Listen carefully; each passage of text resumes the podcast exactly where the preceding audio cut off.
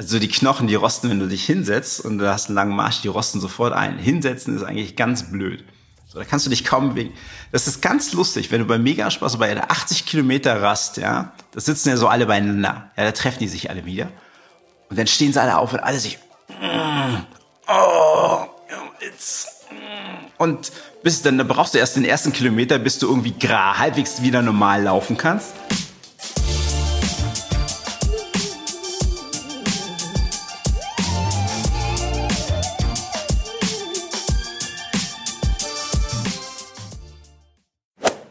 Ich spreche in dieser Folge mit Marco Wattke, der in Augsburg als Orthopädie-Schuhtechniker arbeitet.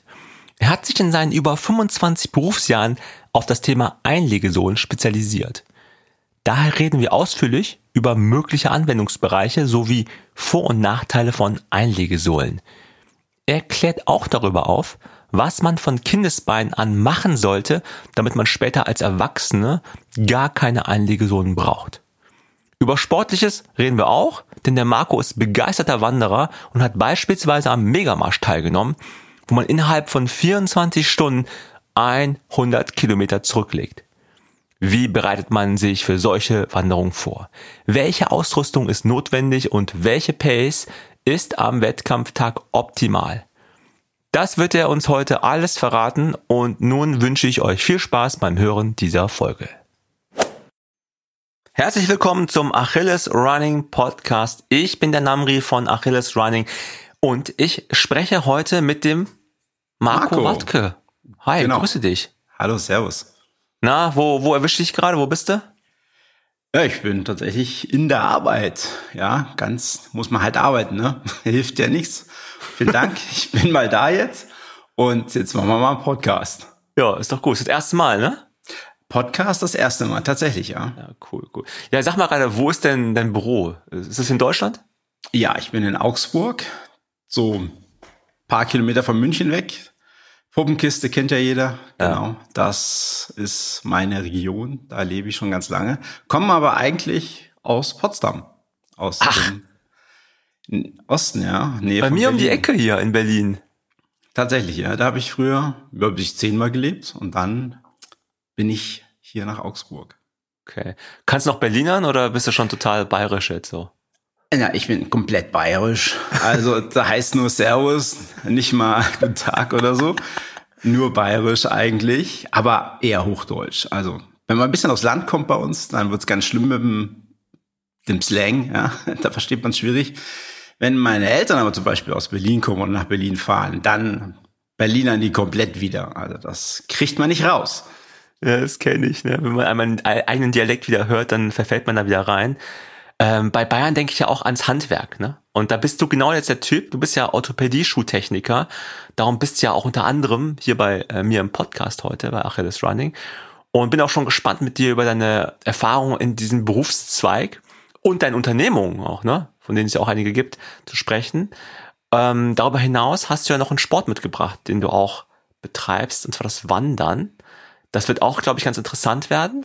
Vor allem das Spazierengehen, sage ich mal, oder das Wandern, ne, ist also ein, ein, ein gleitender Übergang. Das Spazierengehen ist ja während der unsäglichen Corona-Zeit, ist ja echt durch die Decke gegangen. Ne? Hast du auch gemerkt, dass viel mehr Leute unterwegs waren in den letzten Jahren? Tatsächlich, doch einiges viele unterwegs. Äh, das Thema ist eh total spannend, interessant.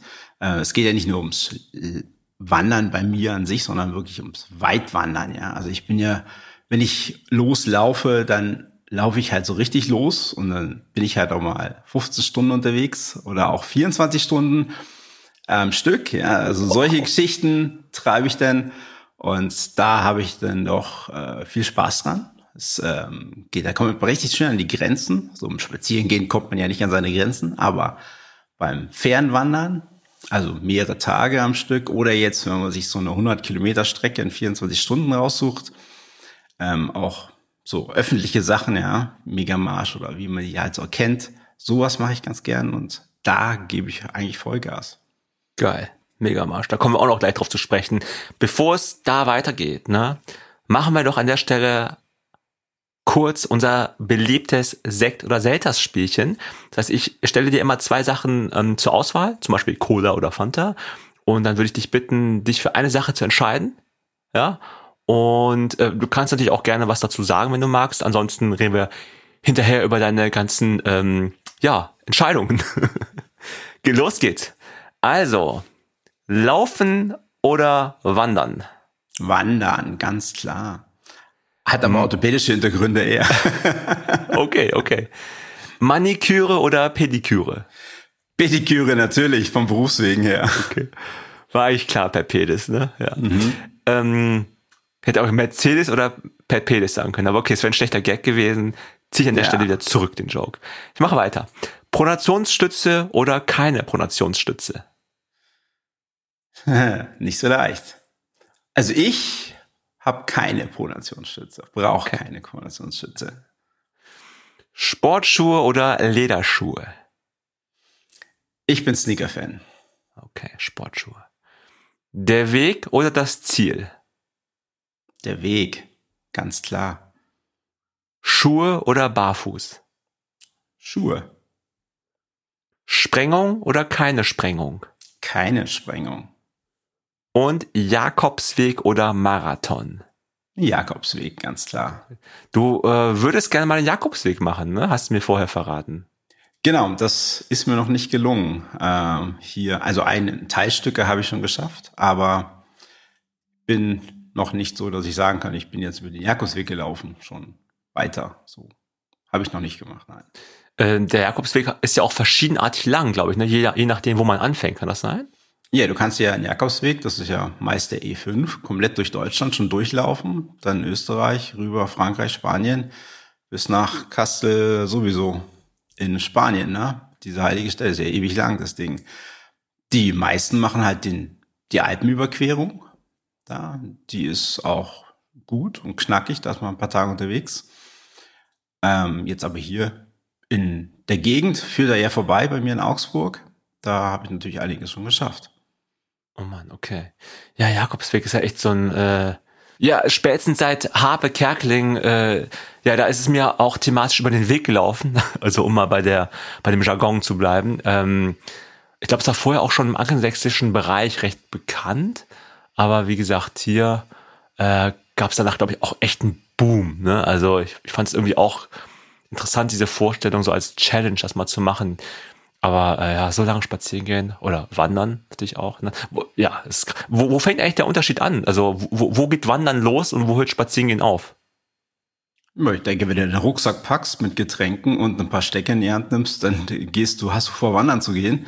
Und dann ist es eigentlich egal, wo du hingehst. Und spazieren, das ist wirklich vielleicht mit dem Hund äh, so meine große Runde drehen. Das ist jetzt spazieren gehen, würde ich sagen. Ganz klar. Ähm, wenn du dir vielleicht auch ein Ziel nimmst, und den Weg dahin genießen möchtest, dann ist das auf jeden Fall Wandern und Spazieren gehen. Treibe ich jetzt äh, im Umkreis von zehn Kilometer um meinem Haus herum, ja, wo ich halt sage, okay, geh mal ein bisschen raus an die Luft, Sonne tanken, Luft schnappen. Das ist Spazierengehen für mich. Wie bist du denn aufs Wandern gekommen? Also ist das so aus deiner Kindheit heraus schon so äh, entstanden oder Nein, später? gar nicht mehr so. Ich, als Kind war ich nur im Sport unterwegs, ähm, hatte dann eher, als ich erwachsen war oder junger Erwachsener war, ging es eigentlich eher los. Gott sei Dank auch aufgrund der Nähe hier zu den Alpen, zum Allgäu. Und ja, Natur ist halt einfach sensationell hier unten bei uns und deswegen schauen wir uns einfach auch gern an.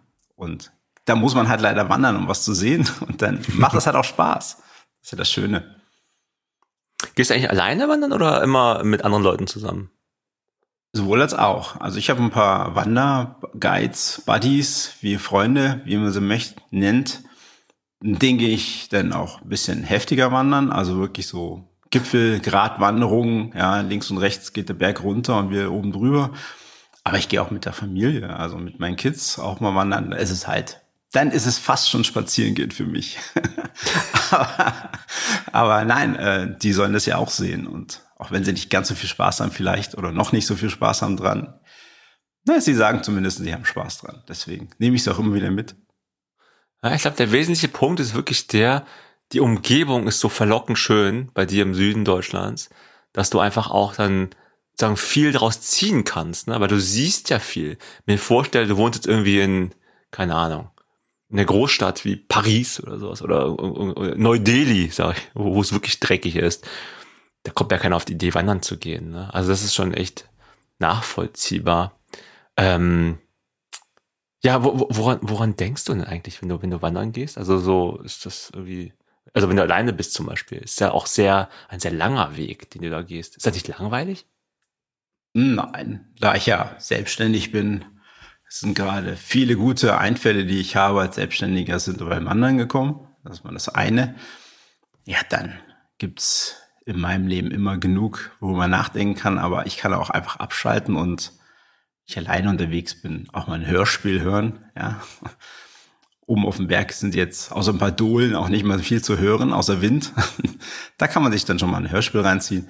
Aber ansonsten auch einfach die Ruhe genießen, ne? Das finde ich auch sehr entspannend. Ja, wir waren jetzt auch über Ostern erst wieder in den Bergen, haben viele Kilometer geschafft und muss sagen, das ist für mich viel Lebensqualität, die ich da gewinne.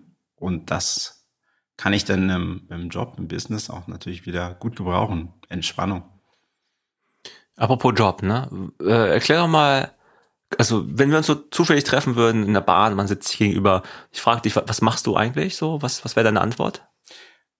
Ich würde meistens antworte ich, dass ich Einlagenproduktentwickler bin, gelernter Orthopädie-Schuhmacher und das Ganze eben selbstständig mit meinen eigenen Einlagen versuche Leute zu helfen. Ja, das ist es im Grunde. Okay. Ja, das Thema Einlagen, dazu werden wir auch sicherlich noch kommen. Da habe ich auch noch so ein paar echt äh, offene Fragen, äh, wo ich mir noch mehr Einblicke von dir erhoffe. Ähm, wie wird man denn Orthopädie-Schuhtechniker? Also wie kamst du drauf, das zu werden, was du jetzt geworden bist? Ja, das ist bei mir eine ganz, ganz lustige Geschichte eigentlich. Ähm, ich war als Kind, hatte ich eine ziemlich blöde Krankheit, die orthopädische Auswirkungen auf meinen Körper hatte. Und dann war ich eine Zeit lang, ziemlich lang im Krankenhaus und hier in Augsburg ist eine sehr angesehene orthopädische Klinik. Und ich bin einfach mit meinem Rollstuhl durch dieses Krankenhaus gerollert und stand und saß irgendwann mit meinem Rollstuhl in der Orthopädie-Schuhmacherabteilung. Das war, keine Ahnung, wie weit war ich? 12, 13? In dem, ja. Dann habe ich mir das angeguckt, Schnupperlehren anschließend gemacht und dann habe ich auch recht bald mit der Ausbildung angefangen als Orthopädie-Schuhmacher und das dann auch einige Jahre in einem Geschäft hier in Augsburg ausgeübt. Also das Handwerk so richtig, Schuhe machen, Einlagen machen, alles drum und dran und dann habe ich mich irgendwann selbstständig gemacht. Und habe ich das richtig verstanden, dass du dann, äh, du warst im Rollstuhl früher. Ja, du konntest nicht gehen oder was? Aufgrund der Operation, die ich hatte. Ich hatte ein Bein-OP, ich hatte einen Tumor im Bein und der musste rausoperiert werden. Das, dann musste ich halt mal wieder ein bisschen laufen lernen, ne? konnte ich halt eine Zeit lang nicht laufen. Musste dann eben dann im Krankenhaus durch die Gegend düsen. musste ich, musste ich nicht, aber ich habe es halt gemacht. Naja, und dann war ich ja halt irgendwo in dieser Abteilung. Das war nicht das Spannend da unten. In Handwerk, handlich, handwerklich war ich immer schon begabt und hat mir auch sehr viel Spaß gemacht. Und dann kam eins zum anderen.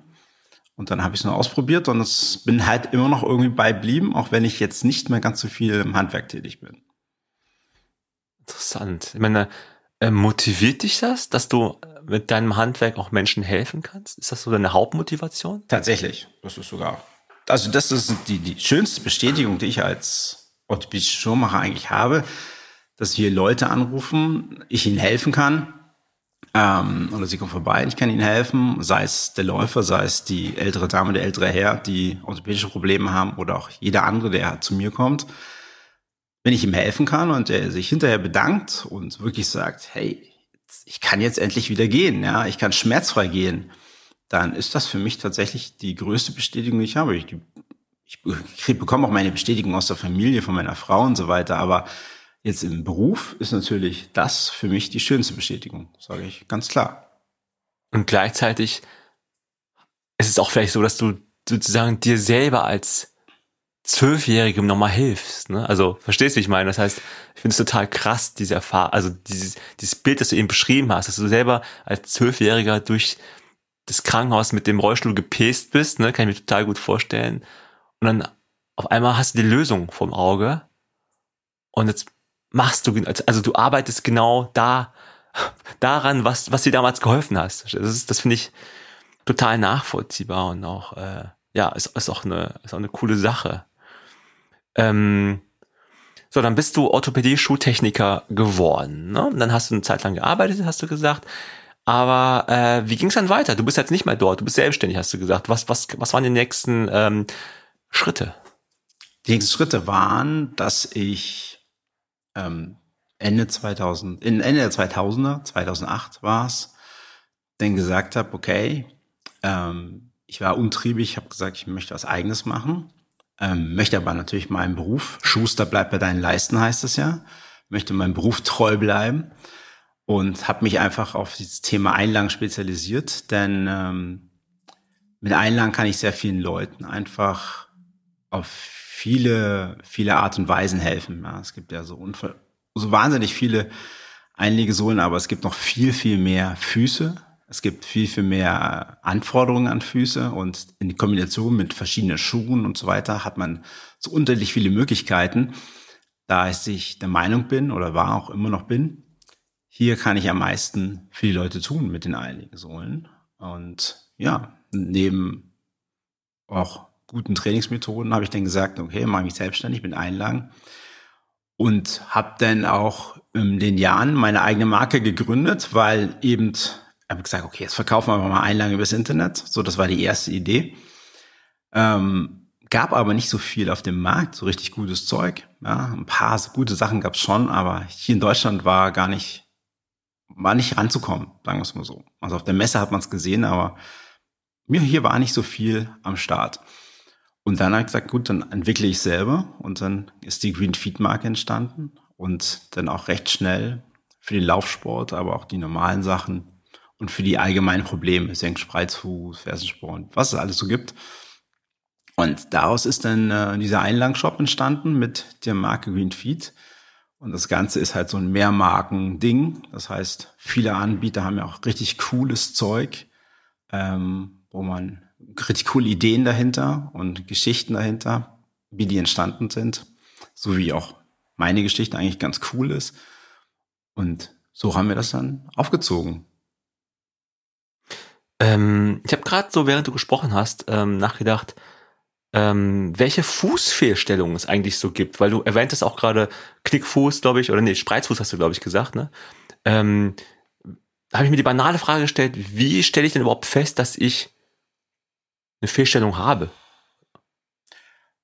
Da kann man sich einfach mit dem Spiegel angucken oder mal ein Video von sich aufnehmen lassen und sich immer mal gucken, wie man läuft und wenn einer starker inkippt, zum Beispiel mit dem Senkfuß eben, das ist, der Senkfuß heißt, dass der, das Gewölbe zwischen dem Ferse und dem Innenbein eben absenkt, dann ist es ein Senkfuß. Und wenn er noch nach innen knickt, dann ist es der Knick-Senkfuß.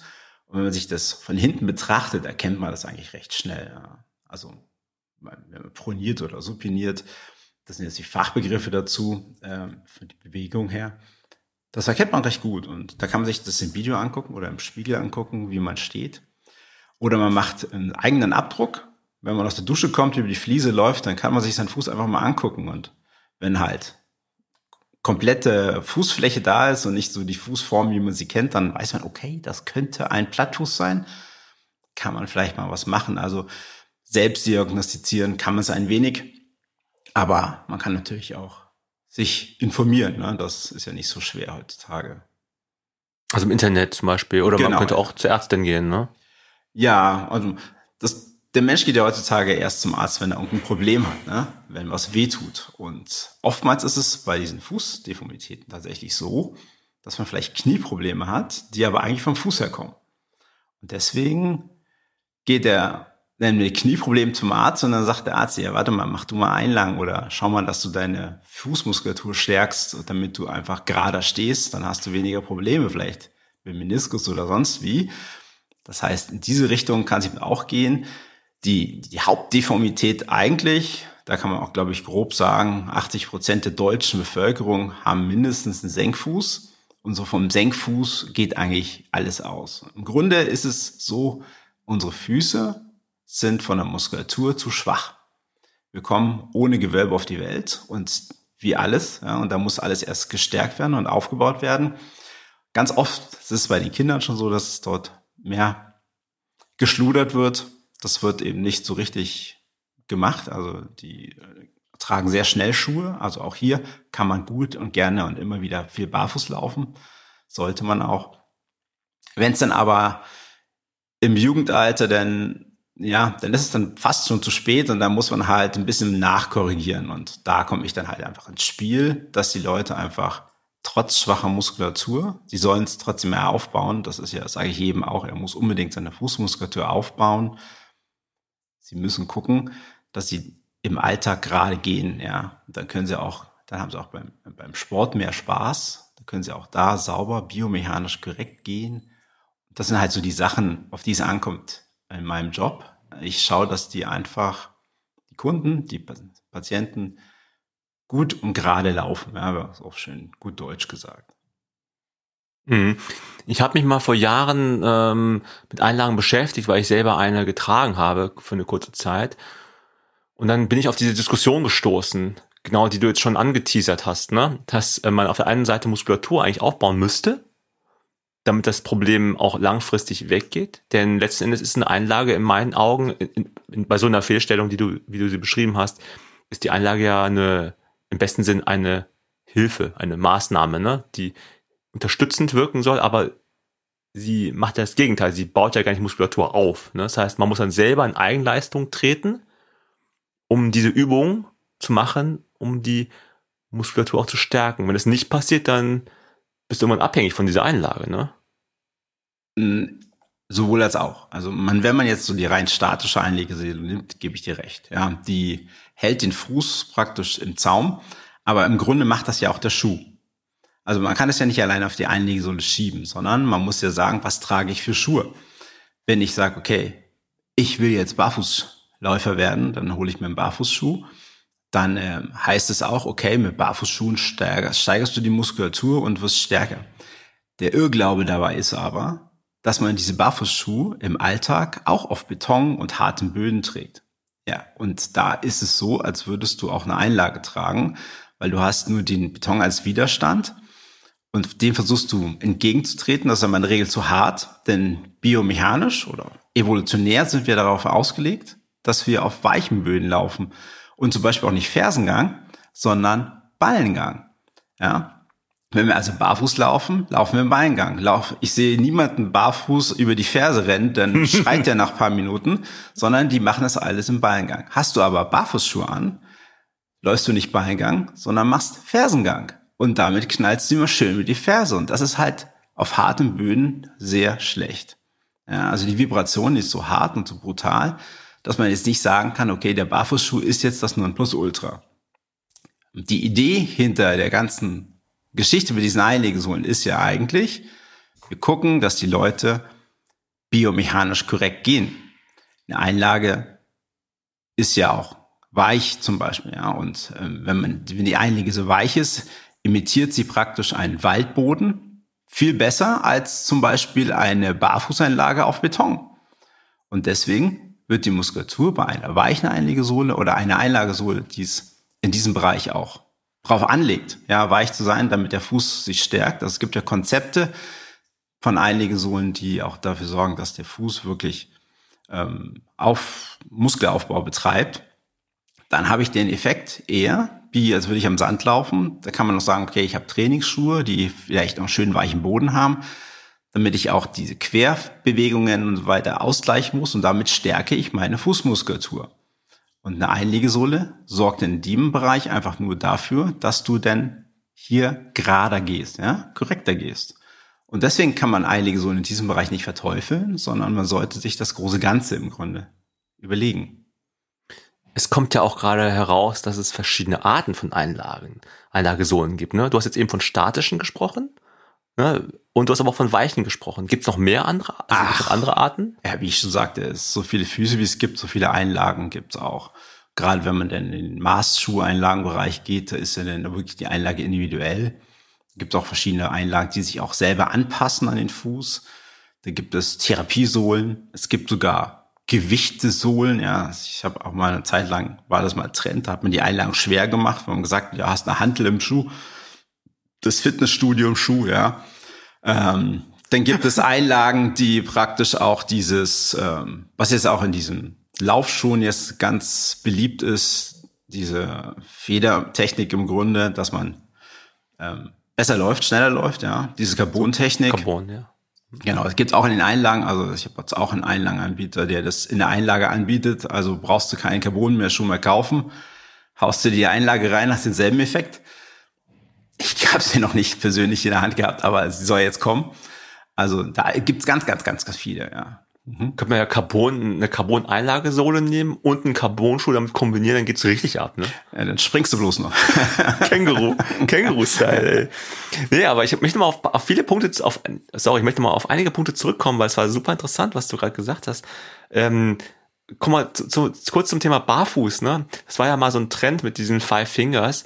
Da kam ja noch hinzu, das dann auch viele übertrieben haben. Ne? Also von jetzt auf gleich, von ne, eben noch mit so äh, krass, ge, ähm, krass weichen Schuhen, von ähm, jetzt auf barfuß zehn Kilometer ähm, äh, laufen, dann waren alle verwundert, warum man dann irgendwie total ähm, kaputt war. Mhm. Es war einfach auch übertrieben, ne, glaube ich, also was da zum Teil passiert ist. Und ich fand das Bild auch sehr schön, das du ähm, herangezogen hast, dass wir eigentlich von Natur aus drauf äh, sozusagen geeicht sind, auf weichem Boden zu laufen, aber unsere Umgebung, unsere Zivilisation, wie sie haben, ist natürlich nicht weich. Sie besteht aus Zement.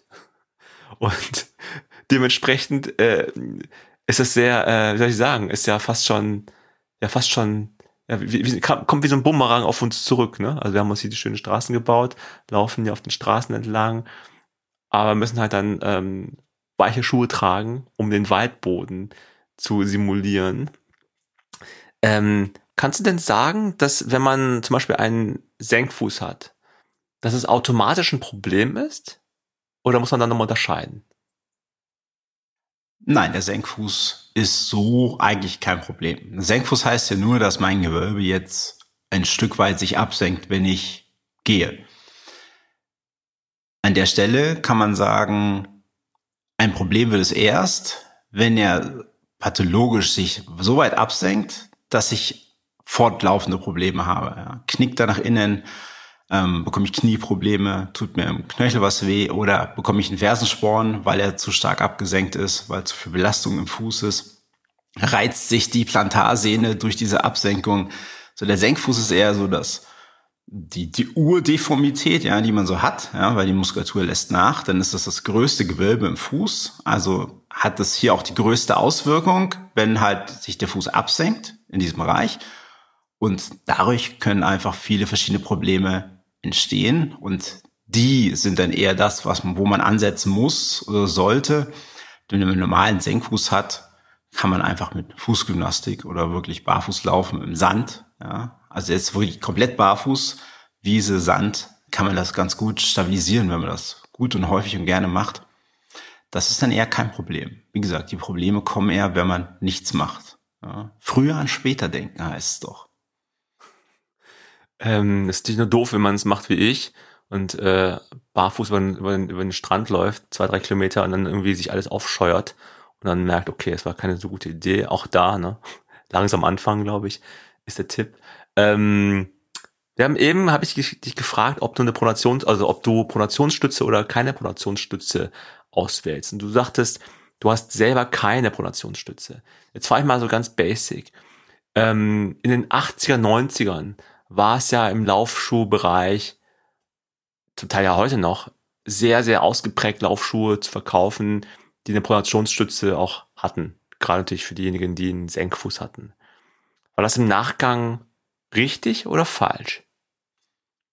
Ich denke, dass es eher richtig war. Denn äh, die Leute haben insgesamt, ja, haben sie ja Senkfüße und die Einlagversorgung war ja katastrophal damals in den 80ern. Da gab es ja keine richtig vernünftigen Einlagen. Das waren ja ultraharte Klopper, die sich ein Läufer nicht reingelegt hat. Ja, schön Lederkork. So, Lederkorkanlage ist halt schon eine sehr feste Einlegesohle mit sehr wenig Dämpfung bis gar keiner Dämpfung. Und die hat sich der Läufer nicht reingemacht. Also war es sinnvoll zu sagen, okay, Da stützt man den Bereich ein bisschen, um diesem Senkfuß im Grunde entgegenzuwirken, dass der Fuß länger fit bleibt, länger laufen kann. Heute würde ich sagen, okay, mit den ganzen Materialien, den neuen Materialien, den Dämpfungsmaterialien, alles, was sich so getan hat, so seit den 90ern eigentlich, äh, dem Bereich, wo ich angefangen habe eigentlich. Da würde ich immer auf Richtung Neutralschuh gehen und dann würde ich auch wahlweise, je nachdem, nach Bedarf einfach sagen, Einlage hier mit Innengewölbestütze oder vielleicht Schalenanlage, dass man außen nicht so rausläuft oder Pilotte, ja, nein, Dämpfung, ja, nein, vorne, hinten.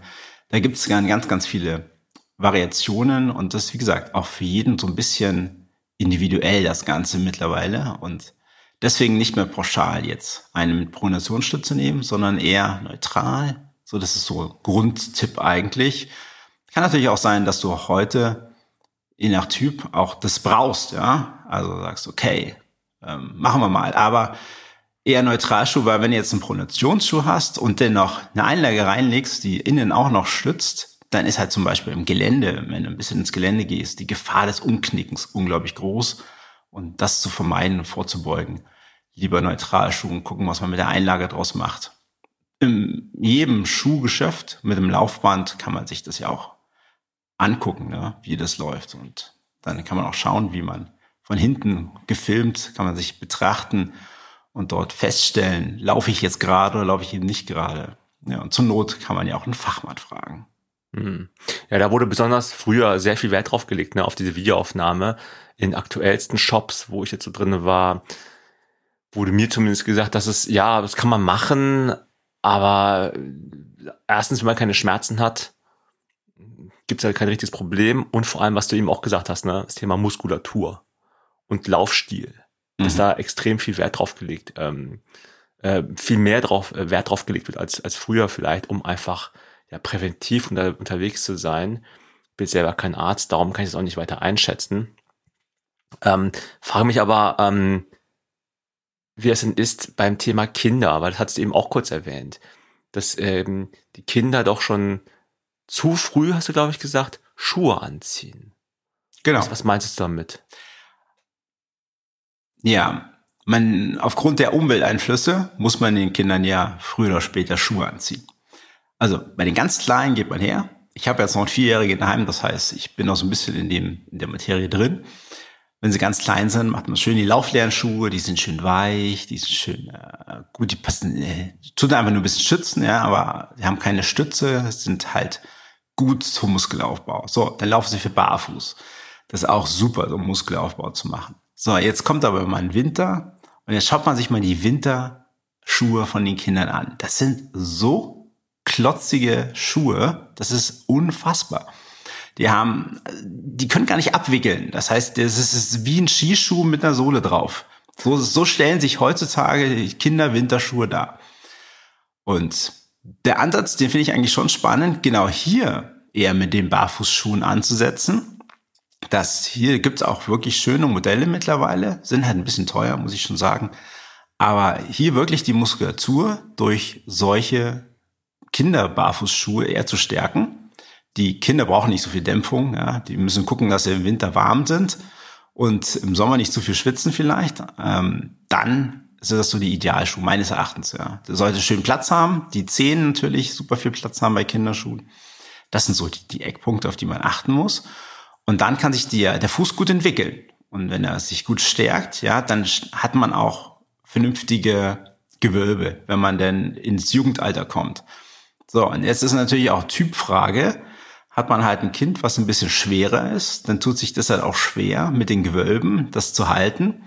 Und ja, die Kinderfußorthopädie oder Kinderorthopädie allgemein ist ja gefragtes Thema. Da sind ganz, ganz viele, viele Kinder, gerade immer am Start irgendwie. Und warum? Weil sie einfach auch nicht genug Muskulatur im Fuß haben und das setzt sich einfach fort im Jugendalter und dann irgendwann ist halt der Punkt erreicht, wo es halt zu spät ist. Und im, wenn wir erwachsen sind, dann tun wir uns wahnsinnig schwer, die Gewölbe wieder aufzurichten äh, und wirklich Fitness reinzukriegen.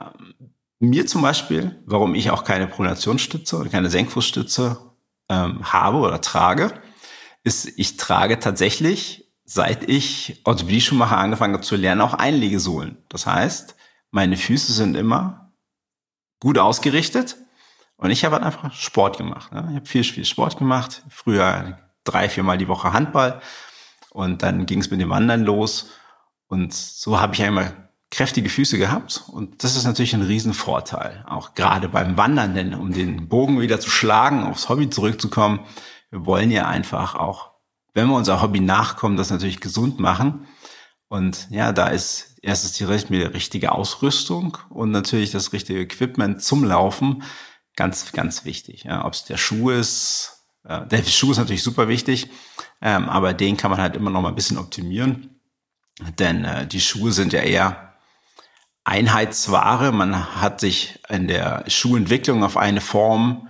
sozusagen geeinigt und dann macht man die halt in allen den jeweiligen Größen so, aber dann war es das halt auch. Aber man hat so viele verschiedene Füße, dass man nicht sagen kann, okay, das ist jetzt der Schuh, der allen passt. Deswegen gibt es ja auch so viele Schuhe. Ist ja auch toll, dass es so viele gibt. Ne? Ja, der, der Tipp Nummer eins, der mir damals mitgegeben wurde von ich glaube von Brüggemann war das, äh, beim, beim, beim Schuhkauf meinte, ja, Hauptsache das Wichtigste, das Wichtigste ist, dass der Schuh bequem ist. Fand ich irgendwie sehr interessant, auch sehr einleuchtend eigentlich. Es gibt ja auch ähm, Schuhformen, also die schon ein bisschen abseits von der Norm sind, wie von Joe Nimble oder Ultra oder Topo, die so breiter sind im Zehenbereich. Was hältst du davon, von diesen Schuhen? Mein letzter Schuh war ein Joe Nimble, der vorletzte Schuh war ein Ultra. Also von daher bin okay, ich da zwei von drei. drin. Ja, nein, also äh, um auf Joe Nibble zurückzukommen, das ist ja Philosophie bei denen, schon ganz, ganz lang, das hat der Vater ja schon gemacht, der Herr Bär, mit den Bärschuhen. Und das läuft natürlich, äh, das Prinzip ist ganz toll, also mit den breiten Zehenbox, der C wird ja gerade, wenn man jetzt auch wieder aufs Wandern kommt, ähm, wenn man sehr lange wandert, wird die Muskulatur schwächer. Und im Wandern oder beim Wandern wird der Vorfuß breiter. Ja, also man kann jetzt nicht sagen, okay, ich laufe jetzt mal eine 80 Kilometer Strecke und ich habe jetzt einen normalen Laufschuh an und der passt mir hinten nachher noch genauso wie am Anfang von dem Lauf. Und das ist halt nicht so. Die Muskulatur lässt nach, die Gewölbe flachen sich ab, der Spreizfuß verbreitert sich. Und wenn du da nicht genug Platz hast, ja, kriegst halt eine Blase oder irgendeine Druckstelle. Und deswegen ist gerade der Ultra, den mag ich sehr, sehr gern. Ähm, auch robust gewesen und natürlich zehn Probleme habe ich nie gehabt. Also ich habe auch, muss ich sagen, recht großen C, sehr, sehr großen C-Verhältnis. Und da brauche ich ewig schon mehr Platz. Und dann habe ich auch noch Größe 46, 47. Das heißt, ähm, da brauche ich sowieso Platz. Ja, das ist halt wichtig. Genau. Ähm, wie entstehen denn jetzt eigentlich Fußfehlstellung, weil wenn wir geboren werden, sind die Füße ja tiptop erstmal in Ordnung, die Muskulatur fehlt, hast du gesagt. Dann ähm, geht man vielleicht zu früh mit festen Schuhen ans Werk bei den kleinen Kindern, dann entsteht schon das erste, nicht Problem, aber da, da geht es langsam los, ne, mit dem Negativen. Da kann ich mir vorstellen, dass die Schuhe auch vielleicht zu eng sind, ne, weil es, wir hatten jetzt gerade das Thema mit diesen ähm, Ultra- oder Topo-Schuhen, da ist ja eher mehr Platz, das heißt sehr viel mehr Platz im Zehenbereich aber die normale Form ist halt eher gedrungener, also enger, seitlich gesehen, aber auch zu kurz. Gibt es noch andere Gründe, wie Fußfehlstellungen begünstigt werden können im Laufe der Jahre? Zuerst einmal, wenn wir auf die Welt kommen, haben wir gar keine Gewölbe. Okay. Also wir sind komplett gewölbelos, was den Fuß betrifft. Wir haben so richtig schöne Fußbatsch-Plattfüßchen, ja, also richtig süße Plattfüßchen. Wenn man die Abdrücke sieht, jeder hat einen Plattfuß der muss sich erst aufbauen. Diese Gewölbe und die Muskulatur müssen sich erst aufbauen. Und der Fehler besteht schon im Kindesalter darin, dass das nicht gelingt. So, also wenn wir denn das schaffen, dass wir unser Gewölbe aufbauen, da gibt es verschiedene Möglichkeiten. Ja, es kann auch kann auch ein blöder Unfall sein, ja, ein Bänderriss oder so, die einfach die Beinachse oder irgendwas verändern und man macht der Körper ist ja ein Meister darin, Ausgleichsbewegungen auszuführen und diese Ausgleichsbewegungen können natürlich auch schädlich sein. Und deswegen ist es natürlich ungünstig, ähm, so eine Verletzung zu haben. Grundsätzlich ungünstig, aber auch darin gehen, dass man sagt, okay, ist eine Ausgleichsbewegung und die ist dann am Ende noch schädlicher, weil man vielleicht, tja, ähm, schräg läuft, weil man falsch einrollt und sich so eine komische Bewegung aneignet, die man dann im Nachgang ganz schwer wegkriegt wieder, weil Gewohnheitstier der Körper. Wenn er sich an irgendwas gewöhnt hat, dann tut er sich ganz schwer, das wieder rauszubekommen. Ähm, deswegen ist das ein Grund zum Beispiel. Aber natürlich auch falsches Schuhwerk an sich. Ne? Wenn man sich jetzt denkt, okay, ich brauche jetzt diesen diesen Schuh, der passt einfach nicht, aber ich zieh's durch aus verschiedenen Gruppen, warum auch immer. Und dann hat man einfach ein Problem, weil dann gewöhnt man sich an, daran wieder und dann kriegt man das auch wieder ganz schwer weg. Aber der Hauptproblem ist tatsächlich die schwache Muskulatur. Also dadurch, dass wir im Alltag, wie gesagt, mit festen Schuhen auf harten Böden laufen, haben wir einfach keine Fußmuskulatur. Und die Muskulatur ist einmal essentiell, ob es die kurze Muskulatur ist oder ob es die Wadenmuskulatur ist, die brauchen wir einfach, um unsere Gewölbe aufrecht zu halten. Und wenn die Gewölbe nicht die Kraft haben, das Körpergewicht zu tragen, dann senken sich halt ab. Also ein wichtiger Punkt ist in dem Fall natürlich auch Körpergewicht. Ja, ganz klar, weil wenn die Leute ein bisschen zu schwer sind, dann muss die Muskulatur mehr arbeiten. Man könnte ja auch sagen, ja gut, dann wird er mehr trainiert. Ja, aber im Alltag, wer läuft denn die ganzen Tage rum und trainiert seine Füße? Nein, die selten, die wenigsten. Das heißt, sie sitzen im Büro, so wie ich, also brauchen sie auch eine Ausgleich und gehen halt wandern, wenn es gut läuft. Da gibt es auch noch so Tipps, wie dass man beim Laufen zum Beispiel auch das Schuhwerk mal wechseln soll, ne? dass man nicht immer denselben Schuh läuft, sondern auch, also so ganz praktischer Tipp, dass man irgendwie zwei oder drei verschiedene Paar Schuhe hat. Ist ja auch sowieso besser fürs Material, dass, dass es dann nicht so schnell ermüdet.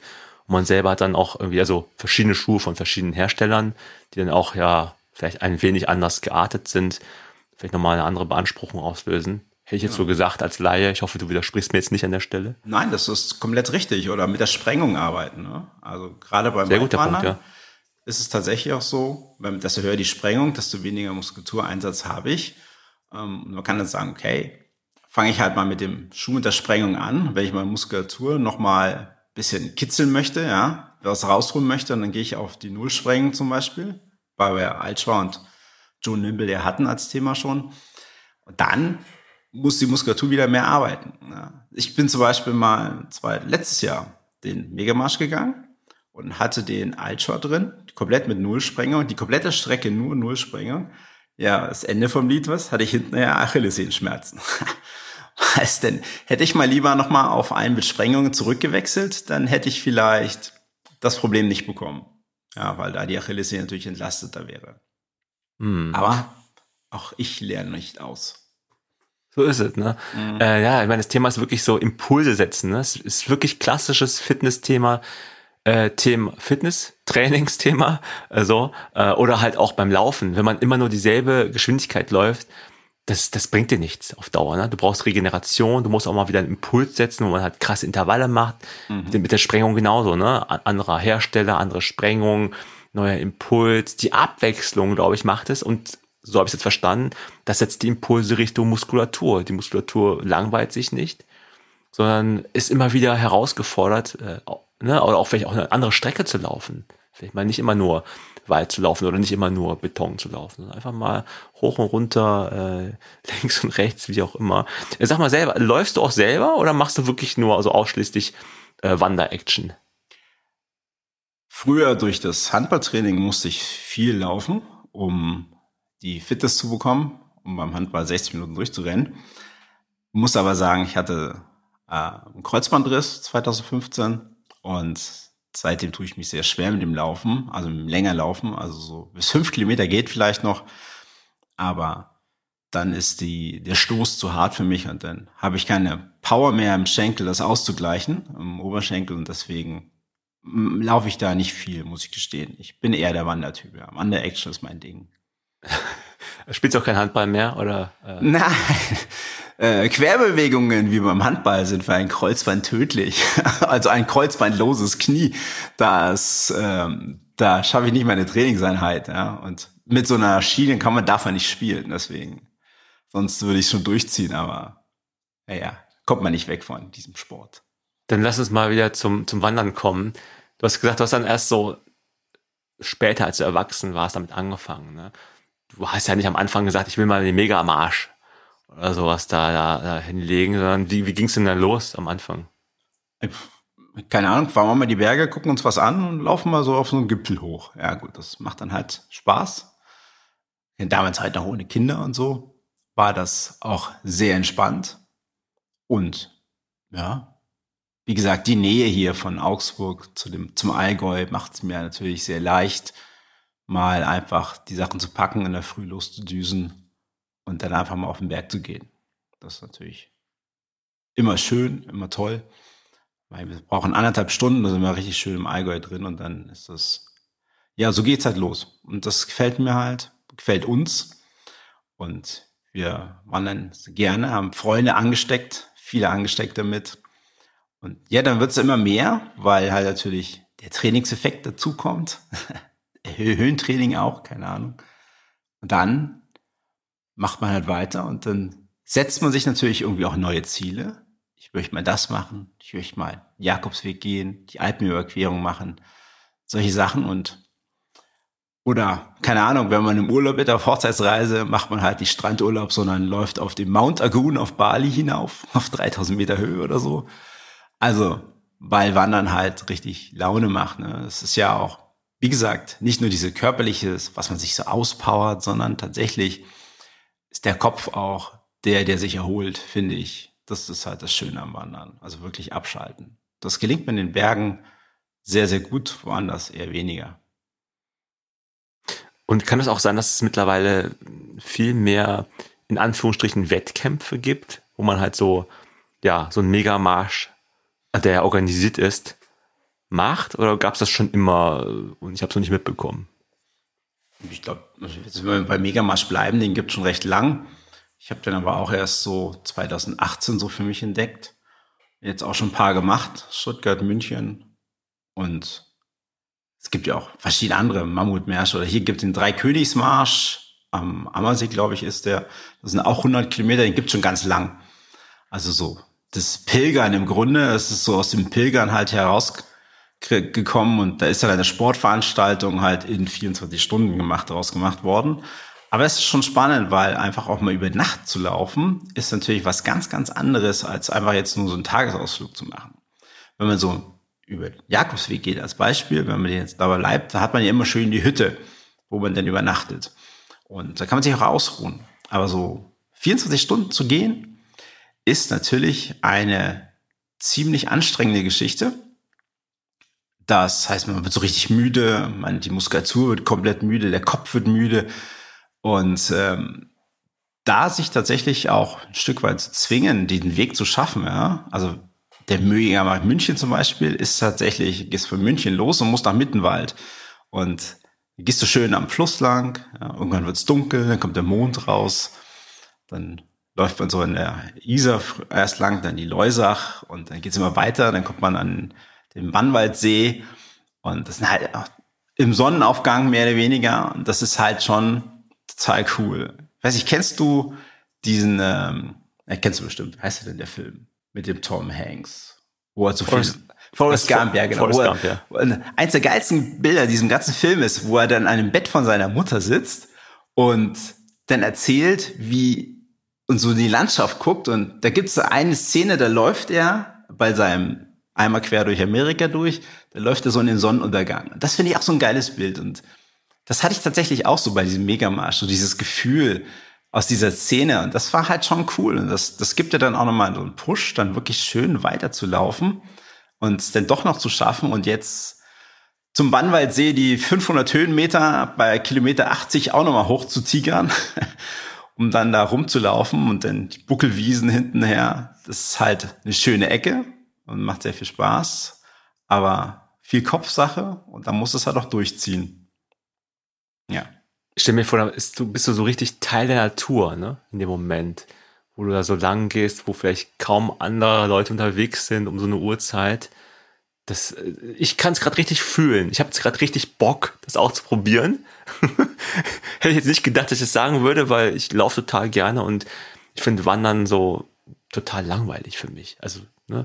Bisher aber, als du es gerade erzählt hast, mit dem Sonnenuntergang vor allem, das finde ich eine coole Vorstellung, habe ich auch gefragt, wie würde ich denn ähm, am besten trainieren für sowas? Also wenn ich jetzt so sage, okay, ich will jetzt nächstes Jahr den Megamarsch machen oder was auch immer, 100 Kilometer Wanderung machen, was wären so deine Top-Tipps, ähm, wie ich mich darauf vorbereite? Ähm, zuerst, das Wichtigste ist, glaube ich, dass richtige Equipment zu haben und das musst du im Vorfeld schon mal am Start haben. So, und das findest du aber erst heraus, wenn du wandern gehst. Also du hast ja je nach Strecke, hast du entweder eine recht lange gerade Strecke, oder sehr viel gerade lange Strecke. Und das heißt, du kannst im Grunde mit einem guten Traillaufschuh das Ganze ja absolvieren und dann musst du halt den richtigen Schuh für dich finden. Ja, ich habe den ersten Megamarsch habe ich mit meinem Bergschuh gemacht. Das war ein Fehler. Den habe ich nämlich nicht geschafft. Warum war das ein Fehler? Ja, der Bergschuh war zu hart. Und ich konnte nicht den Schritt nicht abwickeln und dann habe ich irgendwann, haben mir die Ballen total wehgetan. Also so richtig wehgetan. Und dann macht es natürlich keinen Spaß mehr. Ja, es gibt so Sachen wie Wehchen, die kann man äh, verknusen, ja, also eine Blase oder so. Gut, die klebst dann halt ab und dann kannst du weitermachen. Aber wenn da richtig was wehtut, dann musst du halt eventuell abbrechen und das ist natürlich uncool. Und das, daraus habe ich gelernt. Und das, wenn man vorher trainiert einfach, man eine längere Strecke, also jetzt keine 100 Kilometer, aber so 50 Kilometer aufwärts, sollte man schon wow. mal im Training mal gemacht haben, bevor man da meines Erachtens halt mitmacht. Man kann ja auch bei einer Veranstaltung mit 50 Kilometern erstmal einsteigen. Zehn Stunden, ne? Ja, ja, genau. Also, ja, zehn Stunden. Also ich habe einen Trainingsmarsch hier von Augsburg, den Lech lang, Richtung Donauwörth und dann wieder zurück gemacht, so bin ich in der Früh um fünf los, war ich am Nachmittag um vier war ich dann wieder daheim. War schon, war gut, aber da war ich schon erschöpft, aber mir hat nichts wehgetan und ich wusste, okay, ich hatte die richtigen Alters an, zum Beispiel. Hatte, musste auch gucken, reibt irgendwas an deinem Körper, ja? Wie sind deine Oberschenkel zum Beispiel? Weil, wenn du halt 100.000 Schritte machst, dann reiben die halt 100.000 Mal aneinander. Das heißt, du solltest halt eine Art Radlerhose, eine Laufhose tragen, die halt das die Reibung verhindert. Ähm, ja, Cremchen halten, helfen auch gegen Reibung. Trockene Füße, das heißt gute Socken, vielleicht zweilagig. Das sind halt so Sachen, um Blasen zu verhindern. Das sind halt mehr Socken mitnehmen zum Wechseln, dass die Füße auch trocken bleiben, wenn die Socke mal feucht wird. Das sind so, so Tipps und das muss man alles im Training feststellen. Und wie trainiere ich? Man, man muss halt laufen. Und was ich noch gemacht habe, ist, ich habe versucht, äh, morgens zu laufen, weil ich mir es vor, so vorgestellt habe, dass wenn ich mittags loslaufe am Samstag, ich dann in den Abend hineinlaufe und über Nacht laufe und ich will dann in der Früh, habe ich dann eine höhere Steigung, die ich schaffen muss, dann muss mein Körper vielleicht daran gewöhnt sein, in diesem Bereich auch Leistung zu bringen. Und deswegen halt habe ich dann gedacht, na gut, ich gehe mal morgens trainieren, also morgens laufen. Deswegen bin ich dann auch schon morgens mal zum Beispiel auf dem Radl gewesen, ja, habe mich dann mal so richtig ausgepowert, hochgeschaltet und versucht, den, den Berg hochzufahren, einfach so, so als Tipp, ja. Und ähm, das Thema Essen und Trinken beschäftigt mich persönlich am meisten, wenn man so zehn Stunden unterwegs ist. Hast du was dabei oder ist das nicht nötig? Wenn ich allein unterwegs bin, dann habe ich natürlich was dabei, aber bei mir ist es halt die Debreziner oder Weißbrot. Ähm, aber ich habe auch so Riegel dabei. Guten Corny, ne? Zum Beispiel mit Nüssen. Das, äh, was halt Energie bringt. Ähm, denn, ja, Getränke, einiges. Aber wenn ich jetzt halt diesen Megamarsch zum Beispiel wieder mache, da ist es ja so, da hast du alle 40 Kilometer oder so, hast du eine Verpflegungsstation. Und Wie lang geht der Megamarsch eigentlich? Der hat 100 Kilometer. Okay. Ja, und dann hast du, wie gesagt, diese Verpflegungsstation. Das heißt, so, erste kommt ab 40 und dann hast du grob alle 20 Kilometer hast du eine Verpflegungsstation. Da brauchst du nicht viel. Da brauchst du eigentlich nur dein Wasser zum Start und dann füllst du es halt immer wieder auf und essen kannst du auch. Also ich habe teilweise das wieder mitgebracht, was ich dabei hatte, weil ich unterwegs genug hatte, ja, zum Essen. Also, das ist halt so ein, so ein Trail-Rucksack angehabt oder was hattest du für einen Rucksack auf? Ich hatte einen recht schmalen Rucksack. Ja, ja, genau. Also einen leichten, weiß nicht was, 25 Liter, glaube ich, bloß. Ja, da hatte ich dann halt noch Wechselkleidung dabei, äh, frische Socken. Genau. Dass man halt ein bisschen was dabei hat, ja. Und die Füße werden auch eingecremt. Habe ich das eben richtig verstanden? Dass das, damit, damit das irgendwie alles schön geschmeidig bleibt. Ja, genau, genau. Ich habe halt so Blasensocken so Anti-Blasensocken, so doppelwandige Socken, wo die Reibung dann zwischen den Sockenwänden stattfindet. Die sind gut, finde ich.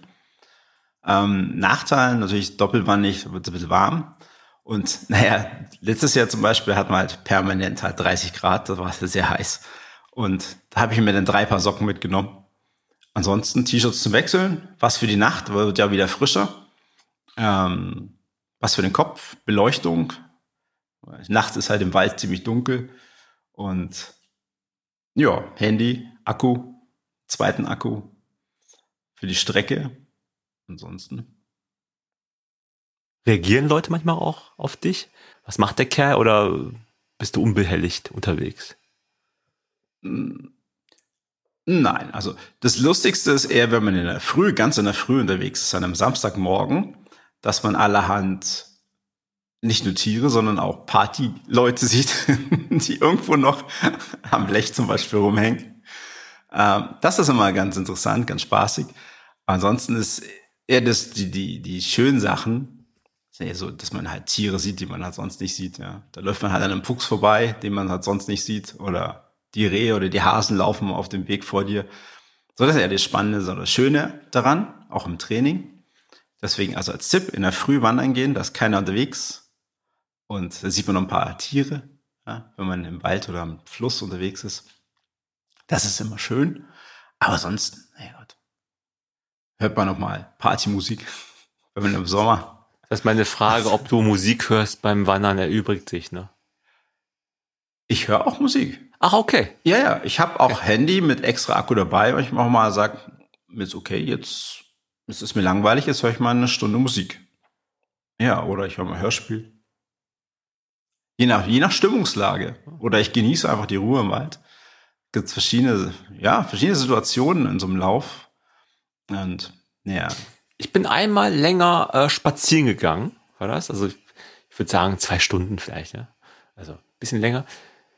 Was mir da ähm, überraschenderweise aufgefallen ist, dass ich so dicke Hände bekommen habe. Das fand ich mega unangenehm. Kennst du das auch? Mhm. Ja, was, ja. macht man, was macht man da? Ja, das ist ja Wasser im Grunde. Das ist unangenehm. Du musst deine Arme hochnehmen, strecke sie gerne. Strecke sie nach oben, dann gehst du weiter. Und dann machst du, machst du hier Pumpbewegungen mit der Hand, dann wird das besser. Ja, genau. So richtig auf und zu, auf und zu. Bisschen, bisschen strecken, dehnen zwischendrin mal. Mache ich auch ganz gern, ja. Äh, vor jeder Pause, bevor es dann losgeht. Also die Knochen, die rosten, wenn du dich hinsetzt und du hast einen langen Marsch, die rosten sofort ein. Hinsetzen ist eigentlich ganz blöd. Da kannst du dich kaum bewegen. Das ist ganz lustig, wenn du beim Megaspaß bei der 80 Kilometer Rast, ja, da sitzen ja so alle beieinander. Ja, da treffen die sich alle wieder. Und dann stehen sie alle auf und alle sich, mm, oh, it's, mm. und bis dann, da brauchst du erst den ersten Kilometer, bis du irgendwie gra, halbwegs wieder normal laufen kannst. es ist, sie, ah, okay, das, der macht mit, der macht nicht mit, der läuft noch gerade. Das ist immer sehr spaßig. Äh, mir geht's ja genauso, so ist ja nicht. Also und das ist, ja, da sieht man immer genau, wer was macht. Das und äh, bist du auch so äh, so ganz strategisch unterwegs, dass du dir überlegst, okay, ich gucke mir vorher an, wie das Streckenprofil ausschaut und ich teile meine Kraft dann so und so ein, oder ist es so, bist du da so erfahren genug, dass du einfach das einfach so machst? Ich laufe am Anfang sehr langsam. Ja, es gibt ja viele, die haben so die laufen so mit sechs, sechseinhalb kmh und ich versuche meine Kräfte in gewissermaßen schon einzuteilen. Ich bin du bist bei fünf so, oder wo bist du? Also wenn ich so, ich im Schnitt bin ich so bei fünfeinhalb, ja. Also ich, in der Spitze laufe ich schon auch sechs kmh. Ist schon zügig, ne? Fünf. Das, also fünf, das ist auch nicht so einfach. Ist nicht so einfach, ja, aber ähm, ich versuche so die ersten 40 Kilometer tatsächlich so unter fünf zu bleiben, so viereinhalb bis vier, viereinhalb. Und das ist tatsächlich sau schwer. Also ich bin jetzt nicht der Kleinste, ich habe ja eine gute 1,83 und habe eine recht lange Schrittfrequenz, so eine 80er Schrittlänge ungefähr, weil ich ausfallende Schritte mache. Da ist es tatsächlich sehr schwierig, langsam zu laufen. Da brauchst du schon auch einiges an Konzentration. Ähm, vor allem, wenn man quatscht. wenn man dann beisammen ist, gerade bei diesen Sportveranstaltungen, ist man viel am Quatschen, triffst mal hier ein, triffst mal da ein. Und dann ist es tatsächlich so, dass du im Laufen ganz gern schneller wirst, weil die alle halbwegs ambitioniert sind und eher nicht langsam laufen wollen. Also man sagt, man muss vier Kilometer kmh mindestens laufen, weil sonst kriegst du die Servicestation nicht mehr mit. Ja. Das ist die vielleicht schon wieder abgebaut, bevor du ankommst. Wäre nicht so ideal. Gut. Und dann versucht man halt die Geschwindigkeit so halbwegs zu steigern, so ein bisschen in den Flow zu kommen, ähm, weil du hast ja durch die Höhensteigungen sowieso unterschiedliche Geschwindigkeiten und unterschiedliche Schrittlängen. Das heißt, äh, sich jetzt darauf bewusst zu konzentrieren, jetzt mache ich kürzere Schritte, damit ich hinteraus mehr Leistung erbringe, das ist doch Schmarrn. Einfach machen, ne? Der Körper weiß schon, was er braucht, aber persönlich versuche ich am Anfang langsam zu laufen, um hinterher bisschen mehr Körner zu haben. Und äh, wie orientierst du dich eigentlich bei so einer langen Wanderung? Gibt's das, ist das irgendwie ausgeschildert? Kann ich mir nicht so vorstellen. Ist ja doch sehr lang, die Strecke, 100 Kilometer. Ja, ja, die wird ja, die, die Streckenverlauf ist vorgegeben. Also erstmal hat man schon alle paar Kilometer hat man so ein Schildle. Also hier, jetzt bist du bei Kilometer 5, 15 und so weiter. Hast die Hälfte geschafft. Und dann die letzten Kilometer hast du in jedem Kilometer noch ein Schild mit Motivationsspruch drauf. Nee, aber du hast natürlich, kannst du die Strecke auf dem Handy runterladen. Schmerz geht, Stolz bleibt und sowas wahrscheinlich. Ja, ja, genau. so richtig schöne Motivationssprüche. Genau. Ich habe mal beim Marathon Leute angefeuert, das was ich auch gerne tue. Ähm, und dann hatte ich mich so hingestellt bei Kilometer, ich glaube 38 oder 39, ist ja so zwei, drei, äh, drei, vier Kilometer vom Ziel. Ne? Also ist ja nicht mehr so weit in Relation zur gelaufen, zur insgesamten Strecke. Und hat dann echt positiv gemeint, Leute angefeuert, gesagt, ey, komm, gib Gas, nur noch drei Kilometer. Oder zwei Kilometer, was auch immer, ne? Und dann habe ich einen Kumpel getroffen, dem ist auch zu, der hat mir das auch zugerufen. Äh, er hat gar nicht geantwortet, der war sehr kaputt. Ähm, dann traf ich ihn ein paar Wochen später und dann meinte er, ey, ich bin noch immer sauer auf dich, Namri, dass du mich angefeuert hast, äh, ne, mit zwei Kilometern noch bis zum Ziel weil in dem Moment war, wäre er so kaputt gewesen, als er hörte, er müsste noch zwei Kilometer laufen, hätte er am liebsten aufgehört, meinte er. genau das Gegenteil erzielt von dem, was ich wollte. Ja. Das war schlimm. Also lieber Sprüche, ne? Und lieber keine Zahlen. Also einfach nur genau, Leute, genau. Leute machen lassen. Gibt es denn so richtig so typische Verletzungen, die man unter euch Wanderern, nennt man euch wahrscheinlich, ne? The Wanderers, ähm, findet? Tja, ich weiß nicht genau. Also Blase hat natürlich jeder, ne? Also bei 100 Kilometern ohne Blase durchkommen, das schaffen nicht viele. Ähm, schon allein aufgrund, gut, wenn du jetzt mehr gemacht hast, schaffst du schon, aber wenn du am Anfang anfängst, logisch, am Anfang genug Hornhaut hinterher, ne? Genau, dann hast du einfach genug Hornhaut und hast ja. genug Material unter der Sohle. Und nee, ich weiß nicht. Also Überbelastungsgeschichten, da gibt's ganz viel, denke ich. Also Achillessehne war, hatte ich schon mal, ich hatte auch schon mit dem Ballen, äh, der mal gezwickt hat, denn ähm, das sind halt so, so typische Sachen. Also viele machen die Wade einfach zu irgendwann. Also die, die wird dann so fest, da, da geht gar nichts mehr. Ich glaube, das ist bei vielen, das habe ich bei vielen schon mitbekommen. Gut, aber das kann natürlich auch, je nachdem, wie die Person drauf ist oder was er für Wehchen hat, sind interessanterweise sind bei diesen Veranstaltungen auch gar nicht mehr so die junge Generation, sondern auch bestimmt mehr als die Hälfte sind 40, 50 plus, also wirklich ältere, die sagen, okay, das machen wir nochmal was irgendwie.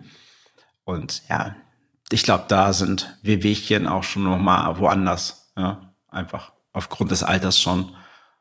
Aber die ziehen meistens, also ich glaube, es kommen mehr von denen ins Ziel als von den Jungen, weil die ja vom Kopf her einfach das krasser durchziehen, denke ich meine Theorie. Das sind ja wahnsinnige Strecken zum Teil. Ja, ich meine, macht das also ähm, wahrscheinlich auch Sinn, dass man noch ein Ersatzpaar, äh, also an Schuhen dabei hat, ne? Weil wenn man da zum Beispiel einen Schuh hat mit wenig Sprengung, einen Schuh mit mehr Sprengung, wäre wahrscheinlich sinnvoll. Oder hast du wirklich nur einen Schuh an? Ich hatte bisher immer nur einen Schuh, aber ich Laufgenossen, Laufpartner, die hatten schon zwei.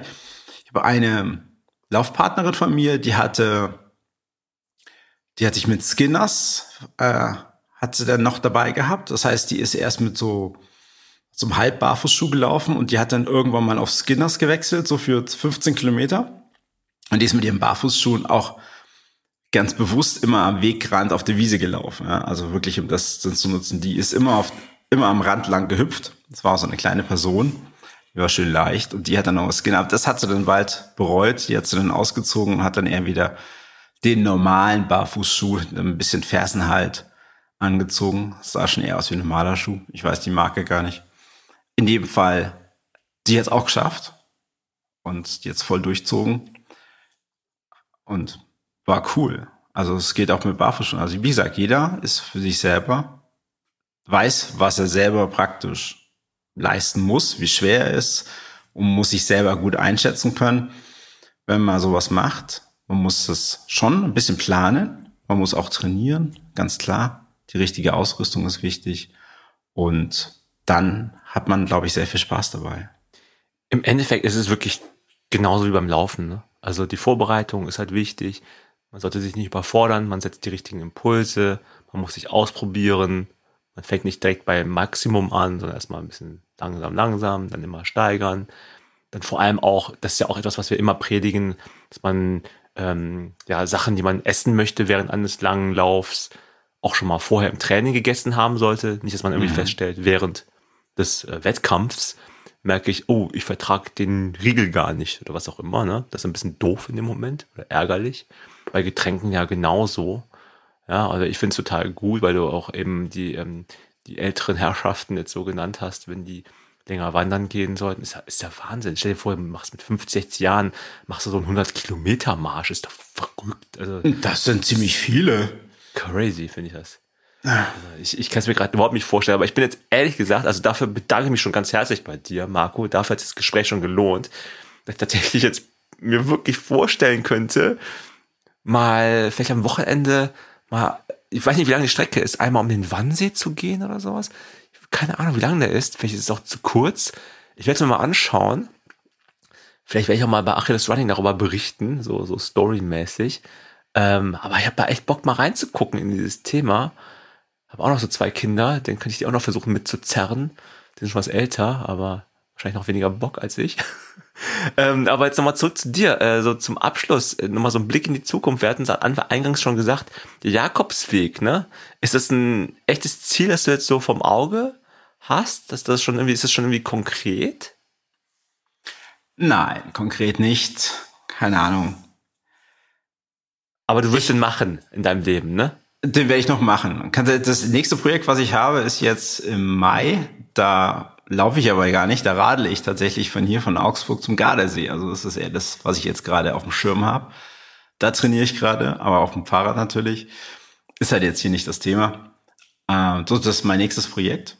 Ansonsten werde ich das noch machen, aber wahrscheinlich werde ich auch älter sein, denn ich wahrscheinlich werde ich warten, bis die Kinder soweit sich selbst versorgen können. Und dann Geh her, Frau, dann laufen wir los. Ja, das ist doch ein gutes Schlusswort an der Stelle. Äh, funny. Ähm, und ja, vielen Dank, Marco, für deine Zeit.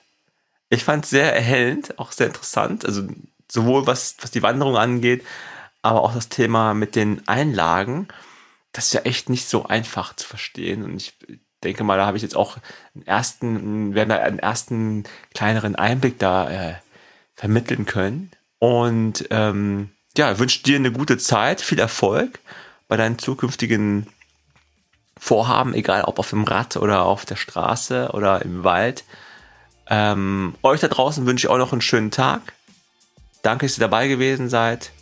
Und wie immer, keep on running. Oder walking in dem Fall. Danke, ciao.